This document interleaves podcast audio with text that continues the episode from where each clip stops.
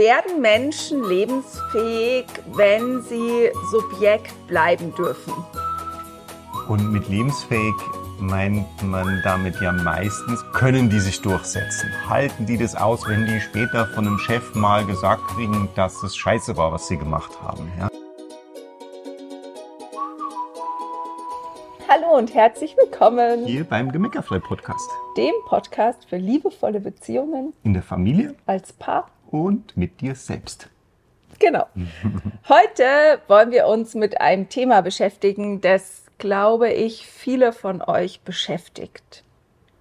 Ja, und gerade auch so im Zusammenspiel als Paar und Elternsein kommt das Thema immer wieder auf. Genau, besonders mhm. Papas sind da immer sehr, hm, ich würde mal sagen, besorgt. Ja. Ne? Also das ist ja, als erstes ist es einfach eine Sorge. Und zwar wollen wir darüber sprechen, ob Kinder lebensfähig werden in unserer Gesellschaft, wenn sie gemeckerfrei aufwachsen, wenn sie so aufwachsen. Mhm. Also wenn werden Menschen lebensfähig, wenn sie Subjekt bleiben dürfen? Und mit lebensfähig meint man damit ja meistens oder meinen die, die auch so diese, diese Frage oder auch bisschen die Skepsis eben an uns rantragen, ja, ähm, können die sich durchsetzen? Halten die das aus, wenn die später von einem Chef mal gesagt kriegen, dass es scheiße war, was sie gemacht haben? Ja, Na, ja wir hatten da zum Beispiel auch äh, vor einiger Zeit auch ein Reel dazu zu sagen, okay, äh, darf ein Kind einfach liebevoll begleitet werden. Und dann ähm, hatten wir eine Menge Kommentare eben auch so im Sinne von, ja, das hört sich ja schön und gut an, aber eben wenn dann, der warte nur, bis der erste Chef kommt, so ungefähr. Ja, genau. Und äh, so mit der Idee oder mit der Frage, müssen wir Kinder hart machen. Also müssen wir die auflaufen lassen, müssen wir die damit konfrontieren, dass es eben äh, in Anführungszeichen böse Menschen gibt. Also müssen wir, ich sage es jetzt mal ganz mhm. krass auf den Punkt, müssen wir zu unseren Kindern böse sein, damit sie später im Leben zurechtkommen. Und müssen die auch lernen, sich zum Beispiel unter den Geschwistern durchzusetzen. Ja, da kommen wir auch dahin, muss man das Streiten lernen, muss man das Kämpfen lernen. Genau. Und also wir wollten einfach gerne jetzt mal so unsere Gedanken hier mit dir dazu teilen, weil das ja nicht so ist, dass wir uns diese Fragen nicht auch gestellt haben. Ne? Also wie oft sind wir da gesessen und haben genau das diskutiert, weil ja ganz klassisch äh, eher von dir auch ja die, die Fragen kamen, zu sagen, ja, ähm, ne, werden die Kinder dann durchsetzungsfähig? Kommen die denn damit klar, wenn mal jemand von ihnen was erwartet, worauf sie jetzt vielleicht keine Lust haben? Ähm, aber auch so, ne, können sich die in, in eine Gesellschaft einfügen? Sind die in der Lage, ähm, ein Beitrag zu sein. Aber vielleicht kannst du auch. Ja, auch so, wenn die, wenn die, wenn die irgendwo in einem, in einem Konzern arbeiten, in einer größeren Firma, ja, kommen die da äh, mit der Kultur klar, dass man sich vielleicht ein bisschen mit den Ellbogen durchsetzen muss, ja. Oder falls ähm, es im Handwerksbetrieb so wäre. Im Handwerksbetrieb, wie auch, immer, wie auch immer, ja, wenn die dann mit, wenn die dann in der Fußball, allein nur wenn sie Fußball spielen, in der Fußballmannschaft, ja, wie, wie, wie, wie setzen Sie sich da durch? Genau. Und wie kommen Sie auch, wie können Sie darauf reagieren, wenn eben andere Menschen, Lehrer, der Meister im Handwerksbetrieb, wer auch immer, der Fußballtrainer, wenn die nicht so freundlich reden und keine gewaltfreie Kommunikation können und sagen, hey Arsch, mach mal oder so, ja. ja? Genau. Äh, wie, wie, was passiert dann mit denen? Ja, wie, wie können sie damit umgehen? Genau. Und Oder eben die Frage, müssten Sie das nicht zu Hause schon lernen, dass das Leben halt mal hart ist oder so? Ja, ja und na, wir haben uns die Fragen gestellt und irgendwann so ein Zwischenschritt war dann, dass wir gedacht haben, ja, okay, dann, also ist ja auch die Frage, ob unsere Kinder überhaupt so sich eine, einen Ort im System sozusagen suchen. Also ich meine, ja. man hat ja auch immer die Möglichkeit, zum Beispiel selbstständig zu sein oder oder äh, sich, sich halt die Firma danach auszusuchen, wie die Leute halt miteinander umgehen. Genau, ja. also weil dann war so der erste Gedanke, ne, dass du dann auch gesagt hast, okay, vielleicht sind die dann ja nicht für jeden Ort. Für jede Umgebung, jede Firma, jede Fußballmannschaft oder so, ja oder jeden Sport quasi äh, gemacht, ja, oder ja. Äh, also so mit der Idee, also dass wir uns halt gefragt haben, kann es dann sein, dass unsere Kinder manche Dinge oder für manche Orte auf der Welt eben nicht nicht vorbereitet sind. Aber könnten, also und auch so mit der Idee, ja, könnten wir das ertragen, in Anführungszeichen, weil Ne, also je, wenn man genau hinguckt, dann ist es ja immer so. Also Kinder von Musikern haben eine andere Affinität zu Musik oder eben gerade gar nicht. Ja? ja? Kinder, also Kinder von Sportlern von oder Politikern, von, von Unternehmern, ja. egal wo du guckst, ja, das ist ja immer das, was die Eltern ausmacht, äh, spielt oder wie die Eltern sind, spielt natürlich immer damit rein, ähm, was und wie die Kinder quasi werden. so, jetzt hat's kurz geklingelt. Genau. äh, schnell dem Housekeeping noch Bescheid gegeben und jetzt suchen wir unseren Einstieg wieder. Genau.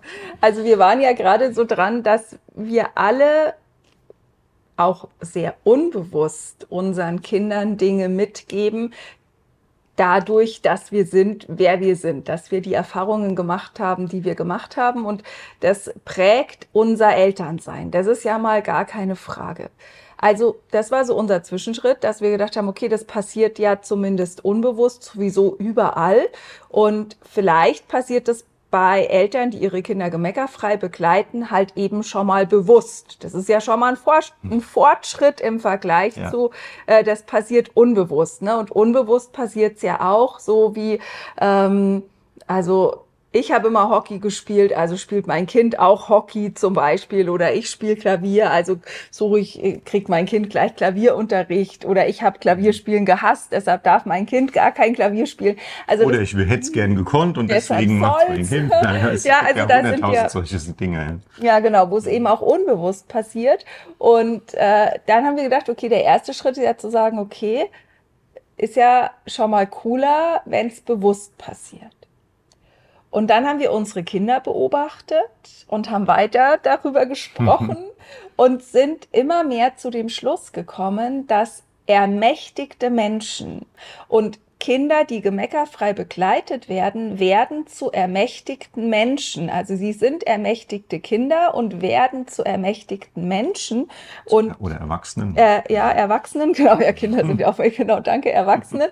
Und die sind sich ihrer Subjekthaftigkeit bewusst, ja, also um da einfach nochmal diesen Begriff auch mit reinzubringen, zu sagen, Menschen, die wissen, wer sie sind, die wissen, was sie wollen und die für sich durchs Leben gehen, das, die sind Subjekte geblieben, ne? Also die ja. sind sich ihrer selbst bewusst, die haben sich nicht zu Objekten machen lassen und Menschen, die ermächtigt sind, die können eben auch ganz bewusst wählen und entscheiden, in welchem Kontext begebe ich mich? Und die können dann eben auch äh, in einem Konzern arbeiten, in dem ihnen vielleicht das Miteinander nicht so gut gefällt, wenn sie einen klaren Purpose, ein klares Ziel haben, warum sie das tun. Und dann können sie auch in so einer Umgebung, in so einem System bestehen, sogar erfolgreich sein und in meiner Welt sogar dieses System positiv beeinflussen, ja? ja. Weil sie gar nicht nötig hätten jetzt, wenn wir jetzt von so einer Ellbogenmentalität mal sprechen, ähm, gar nicht, es gar nicht nötig haben, da drauf einzusteigen, sondern andere Wege finden, wie sie da auch äh, wirken und strahlen können in der Umgebung. Ja, ja und na, also ich muss Menschen nicht unter Druck setzen, damit sie leistungsfähig werden. Ne, das ist ja auch so eine Frage, die ihr dann oft stellt. Ja, aber wenn ich das jetzt nicht von meinem Kind erwarte, wenn ich jetzt nicht die Daumenschrauben anziehe, wie soll es dann lernen, mal an was dran zu bleiben? Und da steckt immer noch der, äh, der Fehlgedanke dahinter, dass Menschen extrinsisch, also von außen motiviert werden müssen. Und natürlich, wenn mein, wenn ich Angst habe vor Kritik, wenn ich in einem Leistungsmuster stecke, wenn die Bonus, Bonuszahlung winkt sozusagen, dann werde ich auch 80 Stunden arbeiten, um eben diese äußeren äh, Faktoren, Belohnungen, zu, Belohnungen bekommen. zu bekommen, beziehungsweise Strafen abzuwenden. Ja, ja. ja, Also aufgrund dieser äußeren Faktoren werde ich dann auch diese 80 Stunden arbeiten, aber ich werde immer getrieben sein dabei. Ich werde das nie aus einer intrinsischen ähm, Motivation heraus tun. Ich mache das nie aus einer inneren Freude, sondern ich mache das äh, ja aus einem Zwang, aus einem inneren Druck, aus einem äußeren Druck. Ähm, ich bin und dann bin ich nicht im Flow. Und Menschen, die nicht im Flow sind, die verbringen zwar zum Beispiel viele Stunden in der Arbeit, aber die sind dabei nicht besonders effektiv oder produktiv oder innovativ, weil Innovation, gerade Innovation entsteht aus der inneren Verbundenheit mit dir selbst, also aus dem wenn du Zugang hast zu deiner Intuition und das ist der Flow. Und ähm, sie brennen langfristig einfach aus, weil irgendwann dieses nicht Vorhandensein eines Ziels, eines Purpose, eines Sinns hinter eine dem Ganzen, inneren Motivation. eine inneren Motivation, ähm, einfach dazu führt, dass es, dass man in so ein Gefühl der Sinnlosigkeit kommt und dann hat man keine Kraft mehr und das ist das, was du was dann als Burnout oder Depression erlebst. Genau, was viele von euch ja auch kennen oder ja, im Kollegenkreis im kennen, im Ansatz kennen im oder Freunde haben, Kollegen ja. haben. Also das ist ja ein weit verbreitetes Phänomen und da einfach zu erkennen, okay, also diese Vorgehensweise, Kinder unter Druck zu setzen, Leistung einzufordern, ähm, hart mit ihnen zu sein, um sie damit auf ein Leben später vorzubereiten, das ist einfach ein Irrglaube. Das ist einfach. Es ist sogar zerstörerisch. Am Ende des Tages ist es, ist es, macht's krank. Es ist zerstörerisch. Und Klar kannst du sagen, ja, aber ich sehe ja nur Leute, die nach dem Muster funktionieren. Ja, nur wenn wir es nicht niemals anders ausprobieren, dann äh, wird es halt auch immer so bleiben. Ne? Na, ja, einfach zu sehen, dass sich ne, Telefone haben sich weiterentwickelt, Schreibmaschinen haben sich weiterentwickelt. Das Schulsystem ist einfach immer noch relativ gleich geblieben. Ja, ja. Ähm, also da einfach zu sagen, ach so, ja, ich mache es einfach anders. Ich kann neue Wege gehen. Ich kann diesen Tank an Vertrauen, an intrinsischer Motivation, aus, an Lernen aus Begeisterung, den kann ich so füllen bei meinen Kindern, dass ich weiß, dass die immer, was auch immer die tun werden, eine bewusste Entscheidung treffen und für und wieder abwägen können und dann für sich entscheiden können, zum Beispiel, bin ich so innerlich, also will ich dieses Ziel, was weiß ich, will ich Flugzeugbauer werden? Und äh, dazu muss ich halt bei einem großen Konzern arbeiten. Und weil ich aber das so geil finde, was ich da als Job machen kann, weil mich das so erfüllt, weil ich da so eine Freude dran habe, kann ich die anderen Dinge ausblenden, weil ich ja auch mit einer inneren, gestärkten Persönlichkeit überhaupt erst in die Situation komme. Ich bin ja nicht so verunsichert, dass ich das positive Feedback oder das negative Feedback von außen als Regulativ brauche, sondern ich bin ja in mir gesettelt. Und jetzt kann ich vollkommen ermächtigt einfach anhand meiner Ziele wählen und entscheiden, welchen Weg gehe ich und welche äh, na, welche Schritte gehe ich zu meinem Ziel und was, wo kann ich Kompromisse schließen, weil ich weiß, ich bin ja unterwegs zu meinem Ziel. Und am Ende des Tages hat ja ein Kind, das gelernt hat, dass es auch nichts persönlich nimmt, ja. Mhm. Wenn ich jetzt denke, ja, was wir oft, was in unseren Programmen oder auch in den Beziehungsprogrammen ja ein total wichtiges Thema ist, ne, nimm's nicht persönlich, egal was dein Gegenüber, ob es jetzt dein Partner ist oder dann halt dein Chef, das ist ja, oder ein Lehrer oder wer auch immer, ein Mitschüler, ein Fußballmitspieler oder was auch immer, ist ja vollkommen egal. Wenn du gelernt hast, es nicht persönlich zu nehmen, dann bist du eigentlich noch viel besser gewappnet, dafür, dass du halt vielleicht einen Chef hast, der mehr anmeckert, als dir vielleicht äh, positives Feedback gibt, weil du halt sagst, okay, das ist halt seine beste Option, ja, ist halt genau. halt cool. Ne? Ja, nee. Solange er was an mir auszusetzen hat, will er, dass ich besser werde. Dann kann ich das so umdeuten und dann macht es mir eigentlich gar nichts mehr aus. Genau, das ist nämlich die zweite Fähigkeit, die Kinder, die ermächtigt aufwachsen, haben, die lernen für sich immer wieder diesen Perspektivwechsel anzuwenden. Und die sehen immer die beste Option und die machen aus allem Gold. Und wieso würde ich diese Fähigkeit, die in jedem Menschen angelegt ist, wieso würde ich die zerstören wollen, damit sie anschließend ins System passen?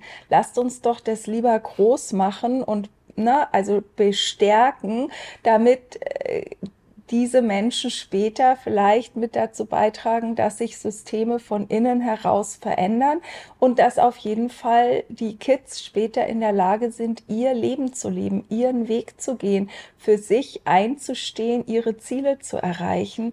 Und ganz bestimmt müssen wir sie nicht erst fertig machen und niedermachen, damit sie das irgendwann können, sondern da ist unser, unser Job als Eltern, ist so liebevoll und klar wie irgendwie möglich äh, zu sein, selber persönlich zu wachsen, um diese Muster für uns loszulassen, um sie nicht weiter zu übertragen.